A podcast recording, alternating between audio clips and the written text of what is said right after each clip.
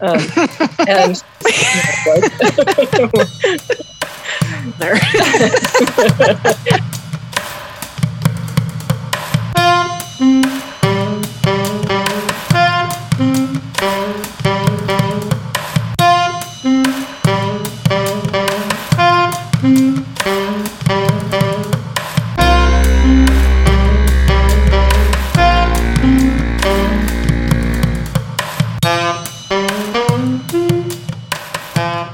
Welcome to Seeing Red, the pod, episode seventy-three, where we always discuss the latest Nebraska issues.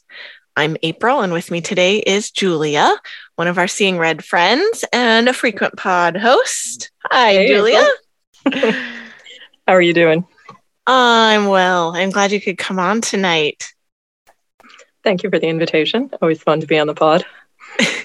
You've been on a few times. I'm sure our listeners will remember, but...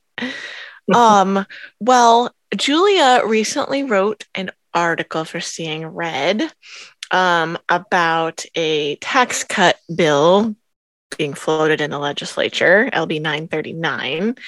And it also kind of segues really nicely with, not segues, dovetails really nicely with a book I'm reading about how the billionaires devoured the world. And so we thought we'd come on and just talk about tax cuts, money for the rich, and, you know, conversely, how other people like can't pay their rent. Right? Just in general, how how the rich and the government are colluding to just kind of suck money out of everybody else so that we're ending up with one of the most unequal societies that we have ever seen. The, the world has ever seen, maybe, I don't know. Um, so why don't you start telling us a little bit about L B nine thirty-nine?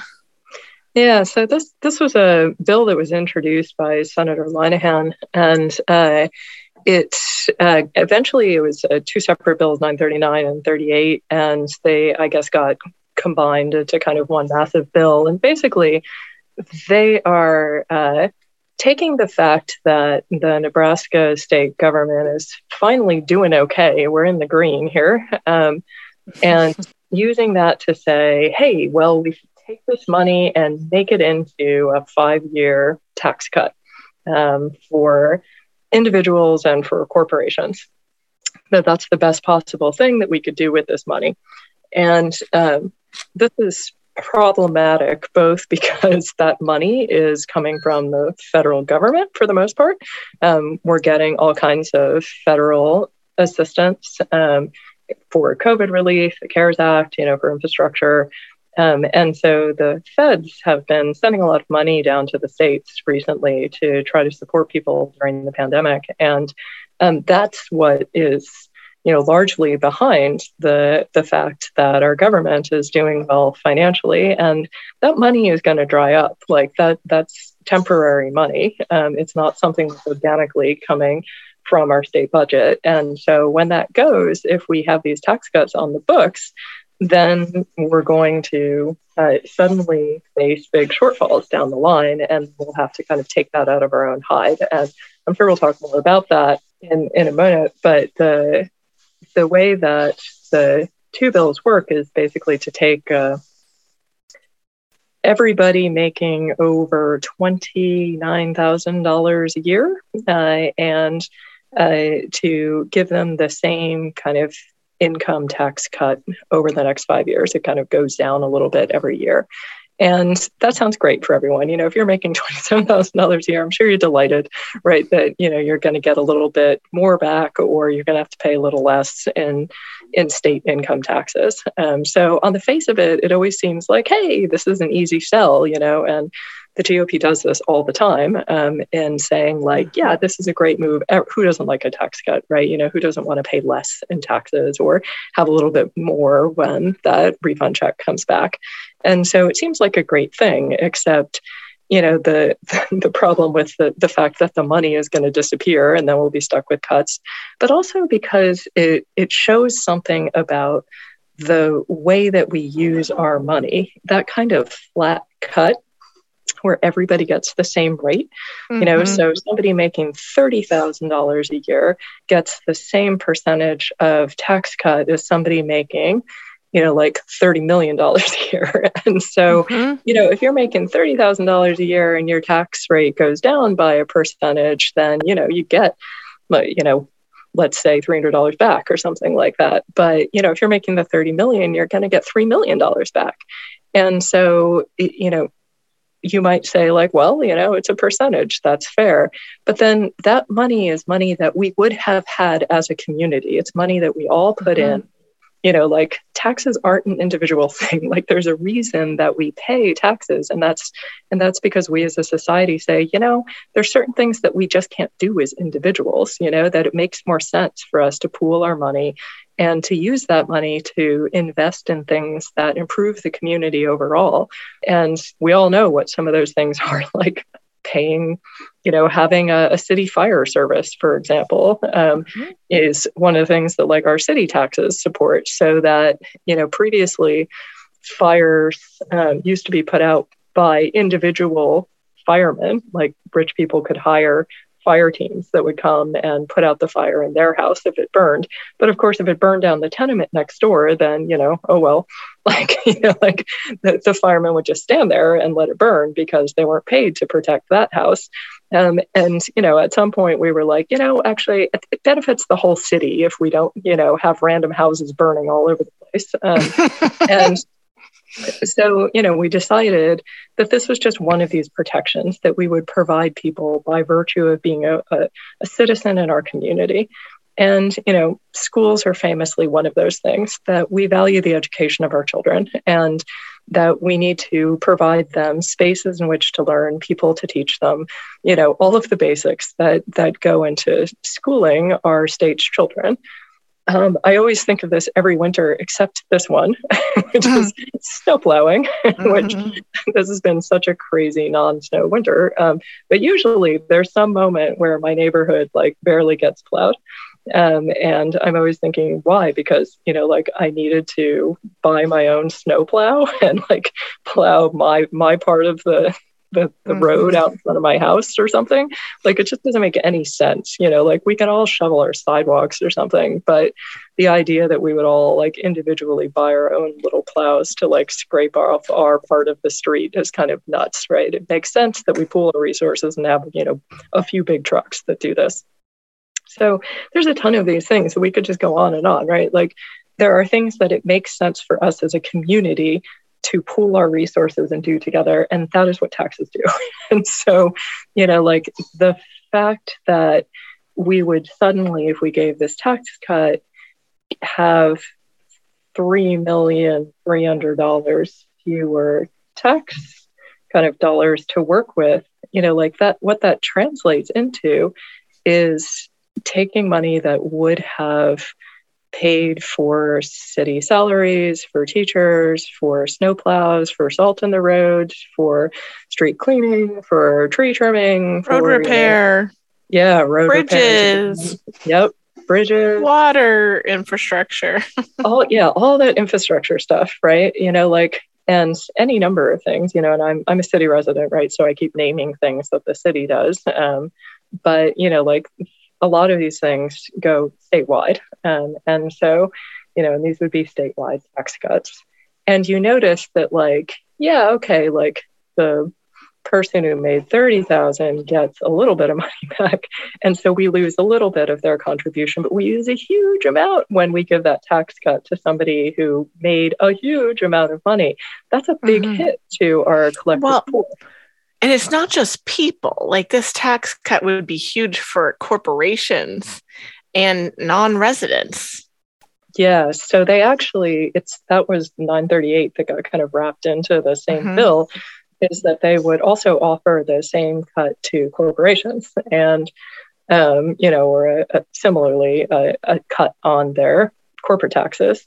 And of course, when corporations get tax cuts, like what do they do? And the argument that you yeah. hear coming out in the media is like, well, this is these are our job creators. Then they they stay in the state and they hire more people, and these are good paying jobs, and you know the company will be healthier, and therefore somehow you know like the people of the state will be better off. But I'm always like, okay, like, so these tax cuts have been happening like rampantly for the last twenty or thirty years. Like, mm-hmm. has anyone noticed like, oh yeah, you know, a tax cut went through and my boss said, hey, our company is doing better. And so we've decided to raise the wages of all of the employees here or give you better healthcare.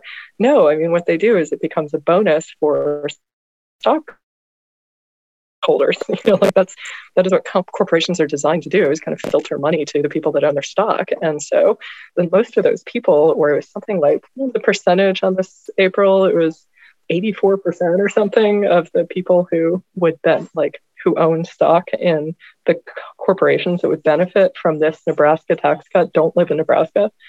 I don't remember the percentage, but I think actually that was the numbers. The the amount was eighty-four million. Like, oh. and there was, so it was like ninety-four or something, or it was ninety something total million dollars that would result, you know, would be taken from our budget to give to, you know, back to corporations. Um, mm-hmm. And, you know, if they send it all to their stockholders, which is generally what corporations do, then mm-hmm. eighty-four million of that will leave the state. So it's like taking yes. all that money away from our community and sending it to rich people in other states. Like yes. And so that ties into the book I'm reading. The book I'm reading, and I'll put it on um, Bookshop, is called, uh, I think it's pronounced Davos Man. I don't know. It's a city in Sweden. So I don't know. Davos yeah. Man, How the Billionaires Devoured the World by Peter Goodman. And um, he calls like this underlying widespread but inaccurate model that you're kind of talking about called the, he calls it the cosmic lie, like the great cosmic lie, that you cut corporations' taxes and wealthy people's taxes, and then those corporations are going to invest and hire, and that the wealthy are going to spend it, and they'll spend it at the restaurant on, and the waitress and the car dealership and the dry cleaners. But that's not what happens. First of all, these rich people can only spend so many money, so much, right. so many dollars. You're a person, you're a family. You can't spend all of it. And then there's only so many corporations one can use at a yeah, time. Yeah, although Jeff Bezos seems to be really trying, um, set some world records here. Um, but what really happens instead, you know, you're told, oh, we'll cut corporations like Nebraska. Well, we want corporations to come and we want them to spend more on our on their, you know, company and buy stuff. But that's not what they do. Like this, we have evidence from when they've tried it and tried it and tried it and tried it over the last forty years. But instead, they um. They buy back stock so they can be back in control. And then they um, give out trillions of dollars in dividends. And they don't, it just doesn't work. It, and we know it. You know, but and, and if, it's almost like no one has the imagination even to pretend that it could be different. You know, and there, I think, you know, and someone who knows kind of business history better than I do would have to mm-hmm. comment on this, but I think mm-hmm. that, you know, like there may have been a moment when there was a different kind of management and corporate philosophy in which money that was earned by the corporation was often plowed back into employee uh, like experience, salaries, benefits, buying more material for the company, you know, so it, the Maybe. companies you know, you know, that back when people, you know, might work for a single company their entire life and have a pension and have benefits, you know, but that it, it has been, if if there was such a mythical time, like that, that is long past, right? You know, like the the management philosophy for corporations, certainly since the late eighties and probably before that, has simply been that the biggest expense is labor costs. And so mm-hmm. anything you can do to drive down labor is, mm-hmm. you know, the like that that is the the driving kind of principle behind business management. It's why, you know, all of the factories got off, you know, offshore to other places. You know, they got sent mm-hmm. first to Mexico after NAFTA and uh, and CAFTA and all of the other A F T As, in which, you know, like jobs get sent to places where labor costs are lower. You know, and initially they used to keep, uh, you know, factories Uh, domestically and just work to hire kind of people that they could justify paying less to, like women, right, who still make, you know, what, like eighty-four cents on the dollar, um, or, you know, anybody else, you know, originally children, um, mm-hmm. and, you know, before child labor laws. And so, you know, that well, was... Well, they just avoid those over by going overseas now. Yeah, exactly.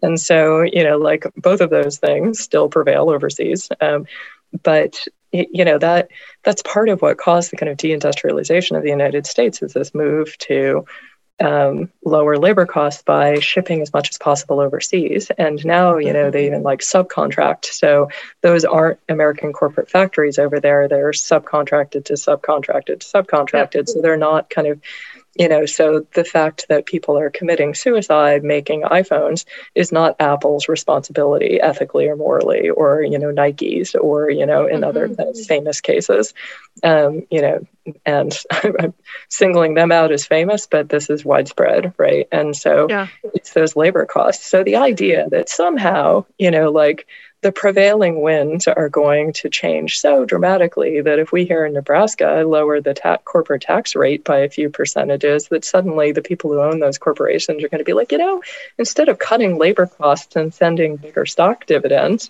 you know, or buying, as you said, like buying back our stock to gain, you know, regain control of complete control of the company, mm-hmm. then, you know, let's let's give it to actual Nebraska workers. Like, that's just... It's just not going to happen. No, like, that is... There's no... That is indeed the big lie. There's no morality in capitalism. That's not how it works. Like, there has to be no. some guardrails. And and this actually, like, gets to the point about, you know, like, the philosophy behind the relationship Um, between government and capitalism that's different in the U S than some place, you know, like like Switzerland or Sweden or whatever, you know, like they may host Davos, but, um, it, you know, on the whole, European socialist democracies post-World War Two decided that, you know, for a whole variety of complicated historical reasons, that, you know, they were going to mitigate the worth kind of inequalities that capitalism naturally causes, you know, like capitalism like works to filter money upward from poor people to rich people, and it causes great inequalities, and, you know, it causes environmental damage, and, you know, like that is just like the way the system works. And so the question then is, you know, what do you do with government vis-a-vis this economic system if, if you have it? Um, then do you use government to try to buffer that? You know, to like say, well, there's got to be some limits to the environmental damage that you do. There's got to be some limits to the exploitation of workers.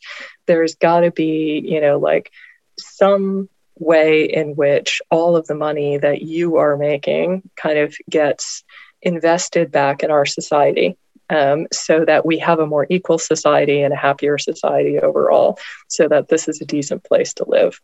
Or you can just say, ah, screw it, you know, like...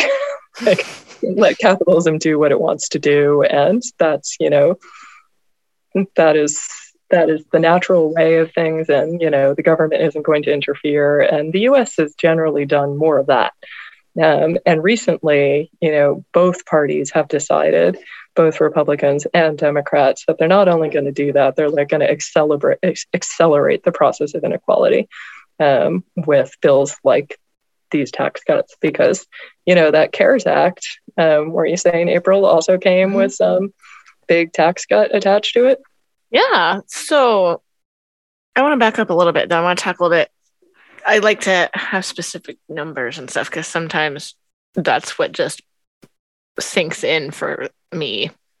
And so I wonder if maybe it helps listeners too. But before the CARES Act, we had the Trump tax cuts, right? Based on that cosmic lie. And um, the other part about the lie, though, that I want to address is, like, not only will it trickle down, but like um, the, our problems, the fact that, you know, people aren't trained for the right jobs, and the environment, and um, that people are hungry and stuff. It's not that it's um, we're we just don't have enough money. Right. And that's not the truth. The truth is we're giving it all back to the rich people, to the top one percent. All of it is just going back to them to do what? What do they, what can they even do with it? Right. So the Trump tax cuts, um, after two years, corporate investment was actually lower than it was before the tax cuts. So didn't meet that metric. Um, they, instead of buying, you know, equipment and hiring more people, um, businesses purchased a, this is a quote, a record one trillion dollars worth of their own shares. A trillion in one year in two thousand eighteen. And they paid out one point three trillion dollars in dividends that year. Meanwhile, because this is what we need to compare it to, what's happening to the rich versus what's happening to the rest of us. Um, wages in two thousand eighteen rose less than three percent, even though unemployment dropped. And the budget deficit, thanks to these tax cuts, widened by one third. Even though literally Secretary of the Treasury, Steve Mnuchin, was standing up there saying, these tax cuts are going to pay for themselves. That was his actual quote. But, it, you know, it widened the deficit by a third. um, and so the what deficit climbs, everyone decides, oh, we got to cut budgets. And then it's always, that, that's the only way you can cut budgets is to take away things people need. You're going to have to raise revenue by keeping the taxes and raising the taxes back up, right? Um, and this trickles down even to all of the things we needed in place for COVID. We knew All yep. the brainiacs knew, I'm a nobody, and I'd already heard to the grapevine, like, you know, some big thing, some big virus will come down one day, and we're all going to be screwed, right? And we were. But because of that sort of thing, it it affected hospitals, to, you know, ho- are being bought up by little companies and staffed by, like, doctor staffing agencies, basically, if I'm putting it in, like, basic terms. And so then they're not actually the management of the hospital, but also they want to be really, really lean. So then they don't, and they don't keep things on hand. And even um, everything was, everything in manufacturing, but when it comes to a pandemic, you know, hospital stuff was really important, was just, you know, made on an at order as needed status, because you wouldn't want to have your money tied up in actual things you might need that you're going to need, but you might need them for two years from now instead of right now. And so they didn't yeah. have tests, and they didn't have masks, and they didn't have gloves, and they didn't have gowns. We know all of this because it just happened. That is just-in-time uh, capitalism that somehow yeah. just failed when, when, we, when it failed to be here on time, somehow mm-hmm. miraculously. Because, and then, you know, sorry, and uh, tied in with that, even the hospitals. And he talks about specific examples in this book, but again, I think we all have examples or know of them. Um, elective surgeries and things that weren't shut down immediately with COVID as they should have been. Not because elective is always elective, but because elective surgeries are where they make money. They, because they're corporations that are owning it, and it's not, and how are we going to keep the hospital open if we're not doing elective surgeries? And sure enough, when they did close them down, then they started laying people off left and right in the middle of a pandemic. Yeah, well, this, of course, you know, ties into the whole idea that there are, we're kind of selling off the commons, right? You know, this mm-hmm. is something that has also, you know, been part of late stage or neoliberal capitalism, right, is that everything that used to be considered to be a common good in our society that, you know, like education or medical care or, you know, like, and and arguably, you know, like medical care was already, you know, like very for profit in the U S, unlike in other industrialized countries. But, you know, just the idea that, you know, there should be well-staffed hospitals ready to go, that we should have kind of Um, functioning school systems with reasonably paid teachers and, you know, things, institutions that we ought to have a health department that could handle things, that we ought to have, you know, like human services, that we ought to be able to feed our population, right? That we ought to be able to house our population. Like those, you know, things that we tend to think of as things that everybody should have for mm-hmm. a, a decent society, that are markers of civilization, um, you know, are things that we we used to ensure through investing in public things, public parks, public hospitals, mm-hmm. public schools. Um, and then that became this kind of, you know, went through this smear campaign as like a dirty word somehow. Um, and we started eliminating public transportation and saying, wouldn't schools be better if they were privatized as charter schools? We're still working on that one, right? You know, wouldn't it be mm-hmm. better if um, Social Security was privatized? Wouldn't that work better? You know, like all of the the things that, you know, we used to hold in common to make a decent society have now kind of been up for sale. Um, and they are getting sold off, and the and then they're managed for profit. And so when there's a big disaster like the pandemic that you can't solve individually, and the corporations have no incentive to solve because mm-hmm. you know, like it cuts into their profits, then suddenly like the public sector, it's so anemic, you know, like it's so weak mm-hmm. that it just can't do anything to to help. Yeah. Um, you know, like, and the people who are still there just get, you know, overworked and destroyed, right? You know, and start dropping out and quitting at, at overwhelming rates for understandable reasons. But that's been a long-term like strategy of disinvestment in things that mm-hmm. we do together as a society. And the tax cuts are just in a, you know, they're they're both the the way the way that that functions. That's how we suck money out of the commons, um, or one of the ways. And it also is a symptom of that, that we can no longer imagine ourselves as a community that might want to kind of collectively pool our resources to, to insist that we as a community need certain things in order to provide people with the good life, as, you know, the, the state slogan goes. Well, we've, we've lost that collective memory of what that might used to be like and what that would have been like. Like, I think my grandparents' generation was the, probably the last generation that even came close to that in this country. I'm not going to lie, I'm pretty mad at my grandmother for voting for all these jerks who taken it away from me and my parents' generation. I'm really mad.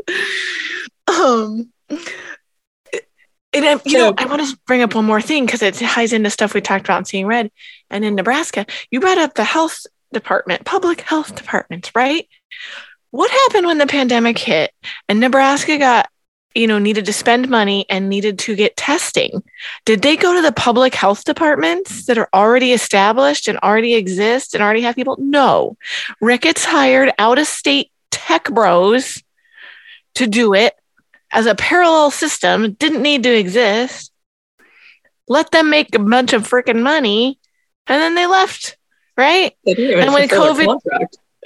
And then when COVID died down, they were gone. And when it kind of started to come back, just a little, like in the the in the summer, you know, like with the Delta. Well, then they came back on their own because their state contract was up, and now they had all this money and infrastructure to do it again. So then they started that Nomi Health, and then. But when we actually got into, I don't know how else to say this again, into the shark-infested waters again of COVID, you know, January and Omicron, Nomi couldn't even keep up. And so we had to go back to the health department, only this time, like local, local health departments were getting money from local municipalities. And lo and behold, people got their local health department, the ones they had contracted with and the ones they were supporting, they were getting their test results in like two hours and were able to make decisions and were able to isolate from their families and stuff. Meanwhile, like a week before, I had no options except Nomi Health, and I refused to go there. But it doesn't matter. We had no other options. And it took me three days to get test results. So I didn't even bother isolating, right? Anyway, the whole point is the public good is, is good. Yeah. No, you know, we took a bunch of tax money, whether it was coming, you know, like from the federal government or coming from our, you know, our state. And, you know, we gave it to a private corporation that passed most of that money clearly on to other people because they didn't do a very good job with the task mm-hmm. that they were given. And yeah, once the minute the contract was up, which as far as I'm aware, they didn't actually even fulfill, um, then, you know, they came back and said, well, now that we have all this infrastructure that we used your tax money to create, mm-hmm. now we're going to charge you and we're going to do a worse job. But, you know, we know you don't have any alternatives. Um, so that's, yeah, that is a, a great local example of how that ends up working. And now I you know, know like the health department here in Lincoln did contract with another place, but at this point, I think they knew what to look for. Yeah. And it's, you know, I wanted to pick up on a comment you made about being like angry at your grandparents for like voting for all of this, but I am. It is worth noting that at least since the eighties, there haven't really been any economic alternatives for voting. Like, stop absolving my grandmother. Well, I'm sure she was voting before that, so you can blame her for she that. She could have at least the lesser of two evils, and she did it. She doesn't. She still doesn't. You know, there are big differences between the party on social issues, um, and you know, both parties have a, an investment in highlighting and really hammering and ginning up those, you know, the outrage over those those differences mm-hmm. in, in social policy. Um, but they they pretty much do the same thing uh, in terms of economics. Like, you know, you talked about the Trump's talk. tax cuts, but we could talk about the Obama tax cuts, and we could talk mm-hmm. about the Clinton tax cuts, you know, as well as the Bush tax cuts and the Bush one tax cuts and the Reagan mm-hmm. tax cuts. Like, you know, like this isn't there. There are real differences between the two parties that exist in the U S on social issues. There are not real differences anymore um, in terms of the economic policy, really. Um, mm-hmm. They're both kind of very much invested in the, the like, uh, losing the commons, tax cuts, you know, no longer yeah. seeking to use government as a buffer for the, you know, ravages of capitalism, that instead, you know, they are simply just kind of collaborating in the filtering of public money into the hands of the wealthy, who then turn around and fund campaigns on both sides. And yes. often the wealthy do fund, you know, like campaigns on both sides of the aisle, and that's not a mistake. So, you know, corporations. Well, and how much that. have we? T- how much have we on this pod talked about getting money out of politics? Yeah, but. It, you know, and it's, we, it's fair to say that there are some people who are trying, right? You know, there are individual mm-hmm. politicians who really make an effort here, mm-hmm. and you know, we can call out on like the local bill, but without systemic bill change, that we're talking we're about, stuck. Like, you know, both um, uh, Hunt and Kavanaugh, I've noticed, have tried now that mm-hmm. you know nine thirty-nine is on the floor to try to delay or to alter it um, in ways that would mitigate this a little bit or delay it. Um, but, you know, as a party, like you, you don't actually see the Democrats doing a lot to to uh, solve this, stop this, you know, much less uh, roll it back. I mean, the only thing that roll has effectively rolled back what's been a real drop in wages over the last forty years now, um, as you're noting, April, ties back to one of your previous podcasts, and that's unions, you know, like mm-hmm. because they work directly for the workers of whom they are made up, you know, and mm-hmm. so, and they're often negotiating not just for like well-paid jobs or better healthcare for the people, you know, who are members of the union, but like, um, for those things that we took for granted as being part of the commons. Like I was, I, I was, uh, I heard recently about a strike that took place in Berlin, um, where they managed to organize all of the workers at the hospitals in, in every hospital in Berlin, and the two, or rather the two largest hospital chains in Berlin. So it was like something like fifteen hospitals that mm-hmm. all went out on strike. Um, mm-hmm. And yet like the things that they struck for, And and by everyone, I mean everyone from, you know, like emergency room I C U nurses down to, you know, like janitors, cafeteria workers, like the people that keep the hospitals running, all of them. Um, and the things that they were negotiating for were not just like decent salaries, um, but they were negotiating for like certain numbers of patients per nurse. Right? Certain mm-hmm. like working hours so that they won't make mistakes, that mm-hmm. they will be alert enough to be able to give quality medical care, that, that, you know, like nurses talked about like having such high patient rates that they couldn't possibly like attend to the needs of all the patients. And they were mm-hmm. making like essentially what were triage decisions, you know, people were dying and suffering because the staffing wasn't adequate. And that was a matter of a decision by the hospital management. So the union came in and was just like, no, you know, one of the things we're negotiating for, we don't want the psychological burden of feeling like we're allowing people to suffer and die because you won't staff properly here. Um, you know, you must hire more people to do the work we're doing. Mm-hmm. And, you know, arguably that's, that is a benefit to the whole community, you know, and that's an obvious one.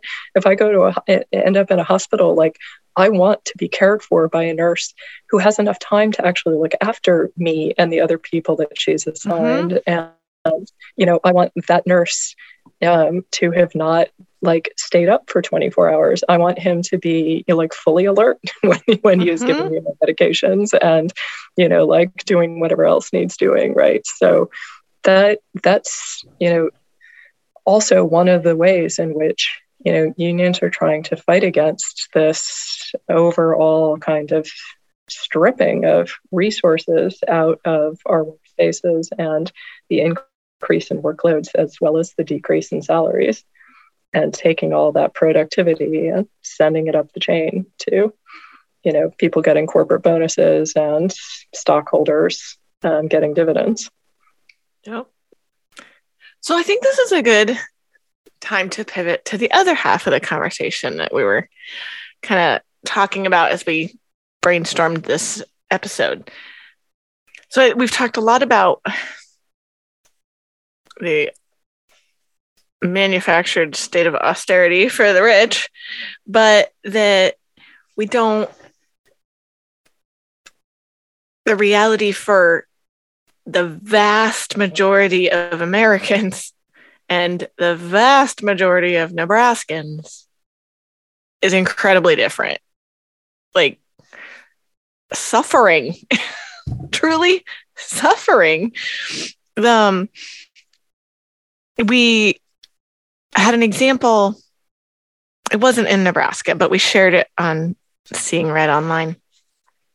The a police department was bragging about, I mean, every every company does this, right? Every group does this. They're like, oh, look what we've been working on. And they try to brag on social media. Like, but they had a picture of them, this contraband, stolen contraband that they had recovered. And I'm pretty sure it was over a hundred suspects. Yeah, they, they broke up tracked a, down a, a whole shoplifting ring. Yeah. Ring. And they showed the picture of this twenty-three thousand dollars worth of stuff.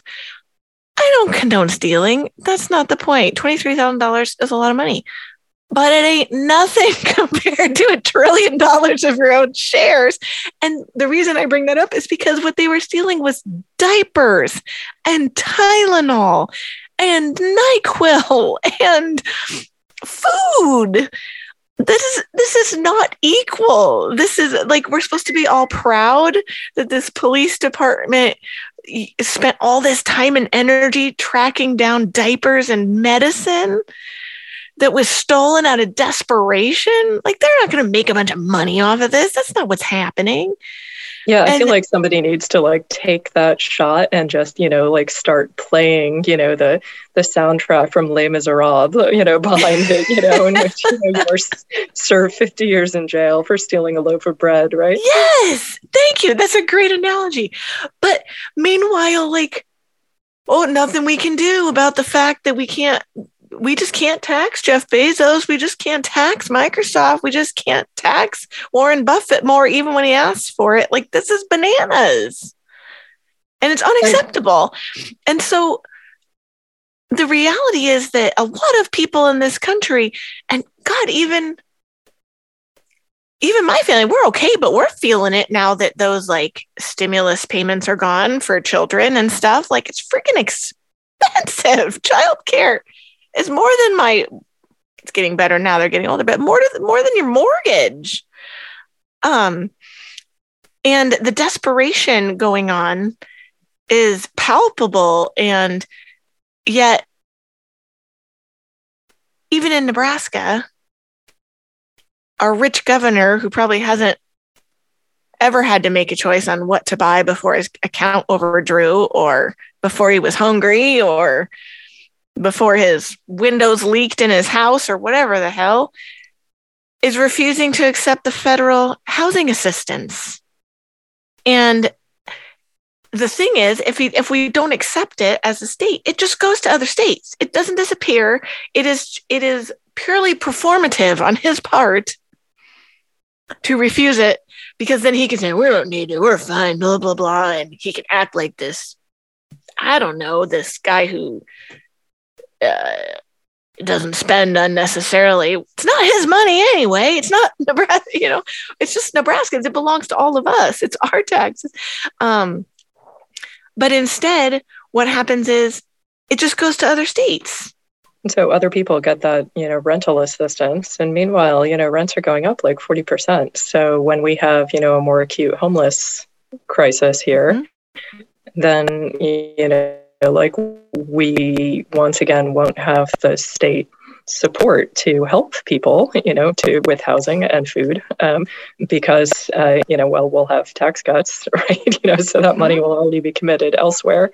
Um, and so, yeah, the, the level of kind of immiseration, you know, it, it is a choice that we are making, you know, or that our government representatives are making. And because it's a democracy, you know, like then we as a democracy are implicitly making that, it, you know, we are, we are choosing to create the levels of inequality and suffering that will eventually result in Uh, you know, both what we're already seeing, kind of like, you know, massive uh, people drugging and drinking themselves to death, right? Because that's kind of yeah. one, one of the ways that you handle. Um, yes. Families, but still, you know, one of the ways that people handle the kind of, you know, suffering that they're faced with.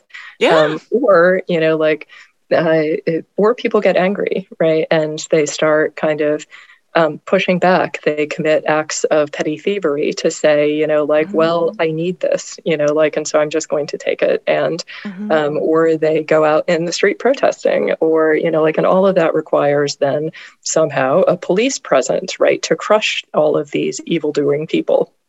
And so, mm-hmm. you know, like, then, you know, so we have a choice between a kind of... But who's going after the corporate swindlers? Nobody. Yeah, well, literally nobody. I mean, like, even the I R S yeah. has been defunded. And so, like, all yeah. all it can do is go after very small potatoes, right? You know? Well, no, and this is a deliberate strategy, right? This isn't by accident.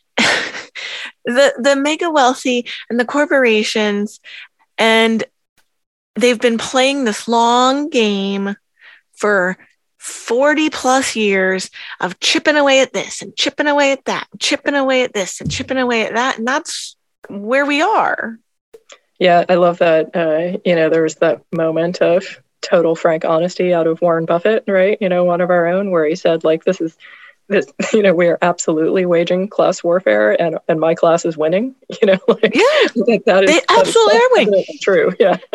And w- what does it matter to them? They get all the money they could possibly dream of in this life.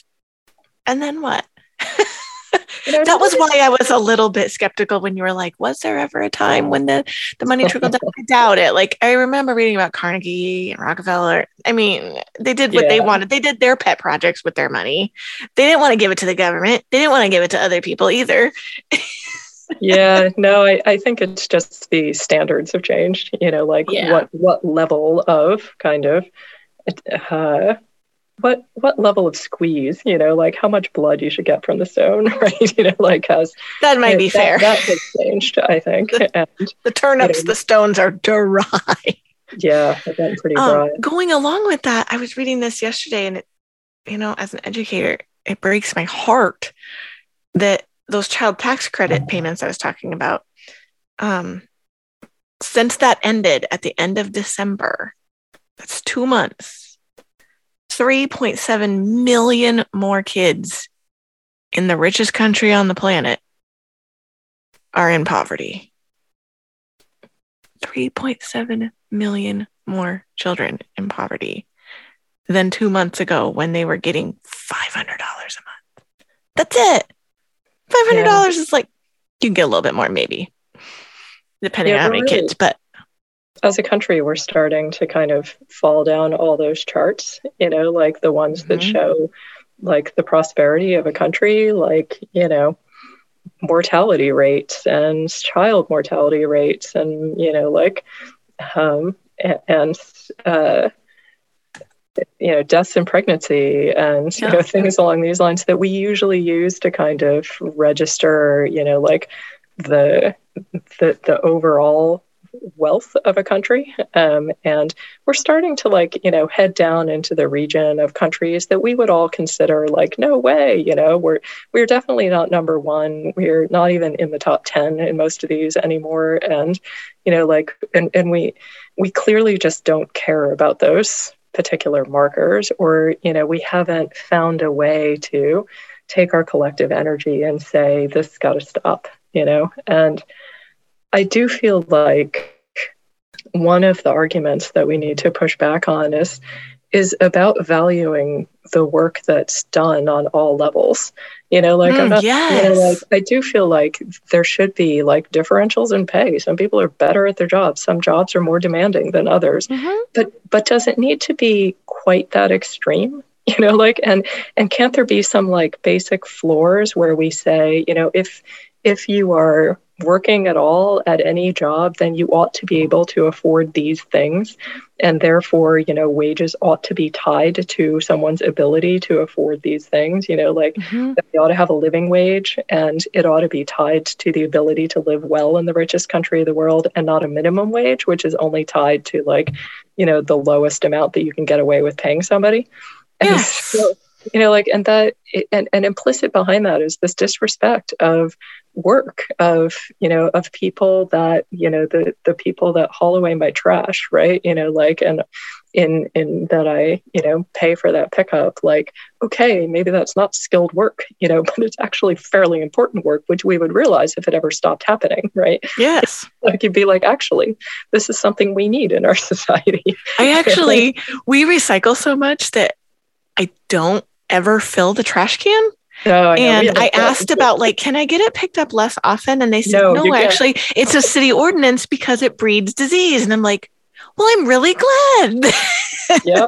Yeah. We had that same call. We're like, really, we have to pay for it every week. But I do really get a smaller volume day. discount or something. I don't um, but yeah, it's, it's all tied together. You know, but we tend to take that kind of work and say like, well, you know, those people can make minimum wages. Um, and therefore, like, maybe they're not actually able to, they're the ones making the rent versus food versus medicine decision, right? Especially if they, they have kids. And, you know, like, and that they shouldn't be making that, you know. People seem to think that somehow, you know, the poor deserve to be poor somehow. Um, and that, that goes, and I, I never really understand, like, why, why is that? You know, like, outside of our prejudice or outside of our desire to filter money upwards, you know, like, that seems very much like a myth to me, you know, like, that is a way to justify taking money oh, yeah. from everybody and giving it to a few people. Well, and because it assumes that people just aren't willing to not be poor, to do the things to not be poor. And it ignores right. the systemic racism and the systemic limitations in the access. I was thinking recently, I'd had all these annoying things around the house. Like, this was just broken and that just wasn't working. And then it would make the kids, it would cause a problem with the kids or or or with my phone um, because I'm always working. And so then I don't get the text about my mother-in-law who we helped take care of because all of our social support systems suck. And yep. so I, I ended up, I was telling Julia this earlier, but you know, like, we're a family with young kids and I'm an educator and I don't need to tell you what my husband does, but the point is, like, we don't make a ton of money, but we do okay because we're pretty humble and um, we just do our best. But some days you just have to throw money at a problem, man. And when you don't have any money, all you guys problems. Like, you're, you know, the, we had to, the electricity bill was high. And so last year we spent some of that funds to get insulation blown in the house, but that's a huge expense. But then, but um, we had some COVID money and we had saved money because we weren't having to, in our white collar jobs for some of the time, we weren't having to go into work. And so then there wasn't the gas and then there wasn't, you know, other expenses that go along with that. Um, and just like last weekend, I spent like two hundred dollars at Best Buy on just stuff that you don't need to live, but are not extravagant, like a Roku that works, because ours was so old. It wouldn't load, even though we have decent internet. We have good internet.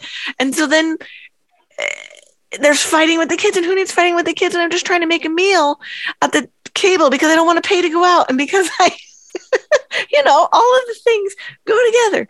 And, I, and my phone, it's a, it's a couple of years years old. I wanted to hobble along. Well, it's got a crack. So I needed a new cover because I'm not buying a new phone. They're twelve hundred dollars. Oh my God. You know, it's a phone. How does anybody get by when you don't, you just, your whole life is inconvenient when you don't have any money to throw at the problems? And, you know, and then there's the like margin, right? You know, like mm-hmm. where, you know, like a single thing goes and that pushes yes. you over the edge because you're on such a, a thin line of what you yes. have. So like, so you're renting and, you know, like because your landlord is, you know, like doesn't put enough money into the maintenance of the building, yep. even though it charges, raises your rent all the time, you know, like, and, you know, it, something blows in the roof and, you mm-hmm. know, like, your neighbor's bathroom comes through your house or, you know, mm-hmm. the roof leaks or something and it ruins, you know, like some major thing in your house, you know, like the landlord isn't going to fix that, you know, like he's not yep. going to, he's not going to replace that for you. Um, and, you know, so let's say that you're like, all right, I'm saving up money. I'm going to be able to replace that thing. Um, and then you've done that, but it took a little extra that you had in savings, and then a piece of your car goes. And yep. if you can't repair the car, then can't go you to work. Can't go to work. And if you not in Nebraska, work, then you lose. Yeah, you know, like we don't have public transportation, so there's no backup here. Um, and you know, then you, you lose the salary. You lose the salary. You lose your health care. And so, you know, like all of a sudden, yep. you are, you know, like unable to pay your rent. You have no health care. And you have no transportation. Like it can happen like that fast, right? Yep. To people.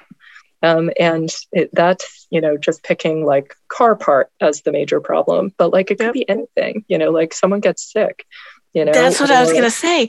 Even though we're doing fairly well. And like, obviously some of my problems, like a Roku, it's not a major problem. It's not like problem. A roof leak. It's not like your rent going up. But what I'm saying is like, I felt so relieved because I could remember times when that would have hurt a lot more. And I would just be this festering frustration and anger and disappointment and, you know, all the other things. But I'm damn near everyone I know is one major medical crisis away from bankruptcy yeah. because of the costs that have gone up so much and insurance sucks so bad. And you know, that's one of the other things that like, and you can't control uh, it. You have no control. That's one of the other things that European social democracies have really invested in that the U S has chosen not to invest in, which is the social safety net, right? You know, like, mm-hmm. and, and there's a reason that they use that term, right? Because it has this psychological impact, right? That we can, if you think about it, it makes you really anxious that like yeah. you are in fact one big health disaster away from bankruptcy and homelessness and whatever, you know, like yep. that, that can easily be the case for almost everybody here. And most bankruptcies in the U S, I think, are now medical. And so, you know, it's, uh, it is a, a rampant problem in our society and that doesn't exist there. So like, if you knew that like that, you know, yeah, you might be poor um, and you might be struggling, but like, it's not that, you know, if you happen to get breast cancer, your whole world falls apart. Um, or if you get hit by a car, then that's the end, you know, like then your children aren't yeah. going to eat. Like, yeah. you know, it's, it, it, it is an enormous psychological relief to know that you are at least protected from disaster. It's like catastrophic insurance, you know, like, yeah. Yeah, yeah. You pay in, you know, and they definitely pay higher taxes there. Mm-hmm. Um, but then what they get in as a result is that kind of, you know, peace of mind, which frankly just makes for a chiller, happier kind of living right? experience. Right. So actually that ties back to this book a little bit again. Um, it's again, very recent, just came out. And so he's, he's talking about, well, he didn't say it in these words, but you know, America may export a lot of ideas and fast food and whatnot, but um, also American style capitalism and cuts to social security things have also been exported to a lot of these countries that traditionally didn't cut those type of things. And I think don't quote me, but I think it was Sweden, where he was talking about how, um, because he talked about several countries in that part of Europe, but, um, you know, with the the refugee crisis that's been happening the last several years, they're having this huge influx.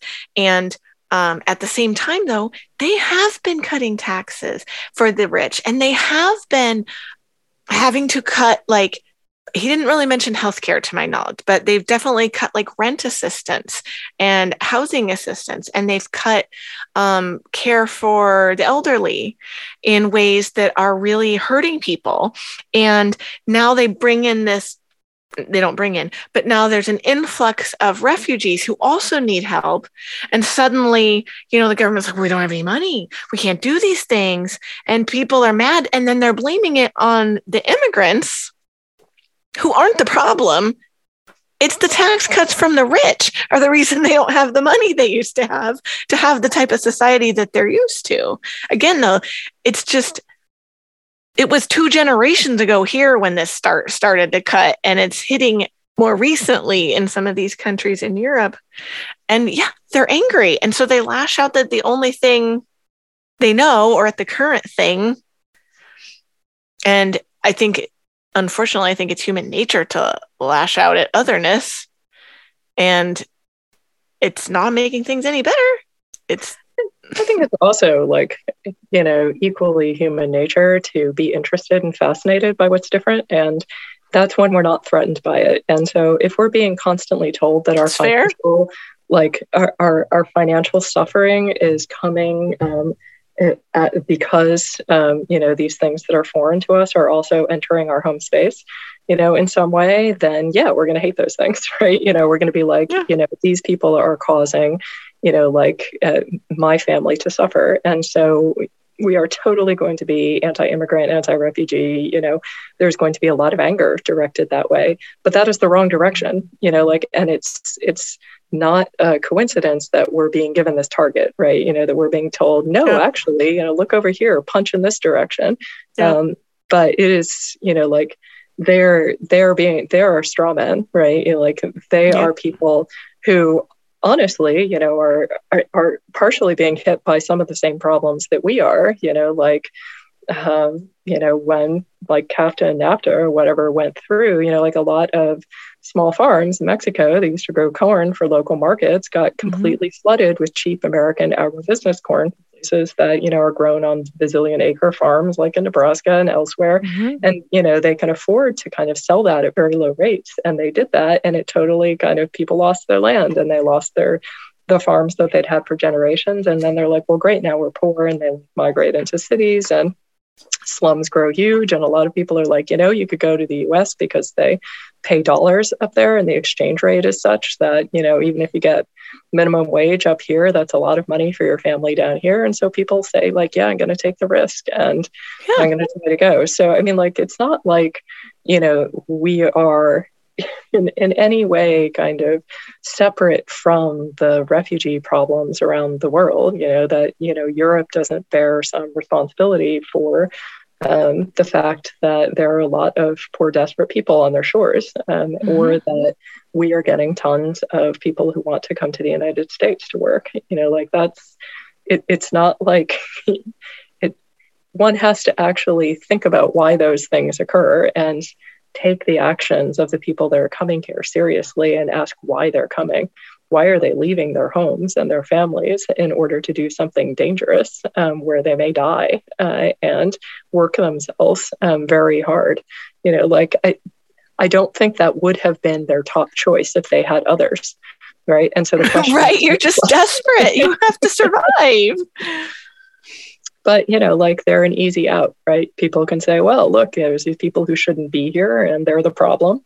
Um, and therefore, you know, you should head out at them and I'll protect you from them. I'll have border walls and strong enforcement. And, you know, like Obama, I'll ship out more people than my predecessors, you know, or like Trump, I'll build a border wall, or like Biden, I'm not going to stop the deportations, right? I don't, I don't see anyone kind of pushing back on that the way they should be.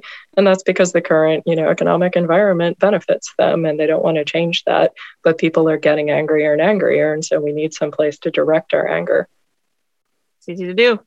Um, only, I had to say a small thing, even though we could talk forever, we'll have to wrap it up, I suppose. But um, talk about how we don't, we obviously bear some responsibility for what's happening in these other countries. And can we also talk about taxes and how um, we just ended a twenty-year war and Congress still approved the largest military budget ever? We're not even at war anymore. Why are we putting all of these tax dollars into the military when our bridges are falling apart and our people are hungry? This is bananas. The money is there, you know, like yep. The money is always there, right? The question is just, where is it distributed? And the decisions that we make about where to put that money says something about our values. I think the important thing to learn out of this, right, is that if we are so concerned about the loss of the commons, the loss of like our society and things we value collectively, that points to the fact that we need to take collective action, that like we cannot, you know, like only be acting as individuals or valuing kind of individuals or, you know, individual um, modes of trying to solve this. Like it is just no single person is going to save us, and no single action we take is is going to be able to solve such a, a major kind of economic problem that is so deeply embedded. You know, like what needs to happen is people need to literally come together to take collective action on things.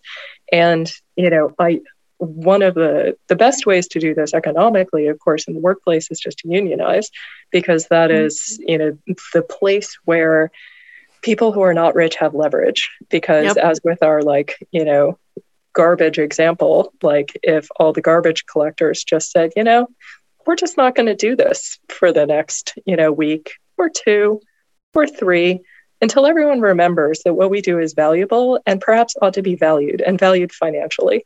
And that's what you're able to do if you organize into a union and everybody says, we're going to come together and take a risk in the short term to be able to pay off in the long term, to remind everybody, to remind our employers that we're important too. And if they lose all of us at once, then the whole thing's going to come crashing down. And so that gives that gives you leverage. And certain sectors of society have more leverage than others. But, you know, like just in general, if the trends towards unionizing can start making anything like a dent, um, then it, we can start moving our way back to a greater amount of shared wealth like we had when the sector of public and private sector unions was greater in the United States before it kind of slowly got whittled down to the sad, sad little kind of tokens um, that exist today.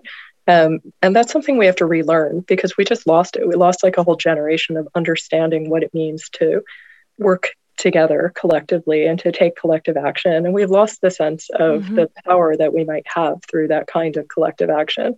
Instead, you know, we've been so encouraged to think of our careers, of ourselves, of our mm-hmm. families, only in these little units, you know, like, so that we've pretty much kind of at this point all internalized the Margaret Thatcher line, right? You know, there is no society. There are only, there is only individuals and their families.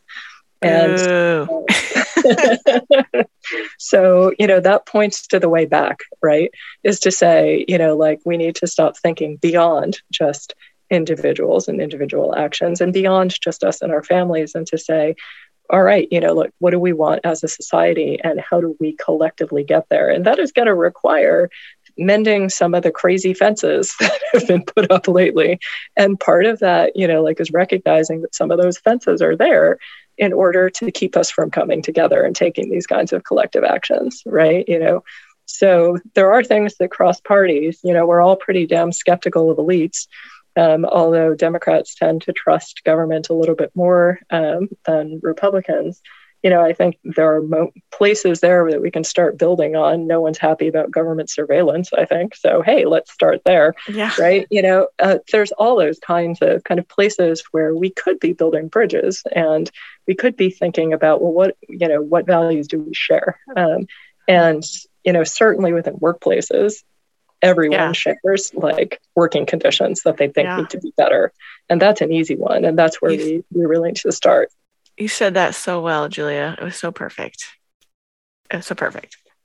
And I, I don't know, it's just something in me. I crave that, that community in my bones, like that commonness. Like, I don't even want to own a lawnmower. Why don't we just have one for the whole street? Like, we don't oh, all mow totally at the same time. Like, in every aspect of my life, I just want that community. It, I don't know. Maybe we'll get there someday.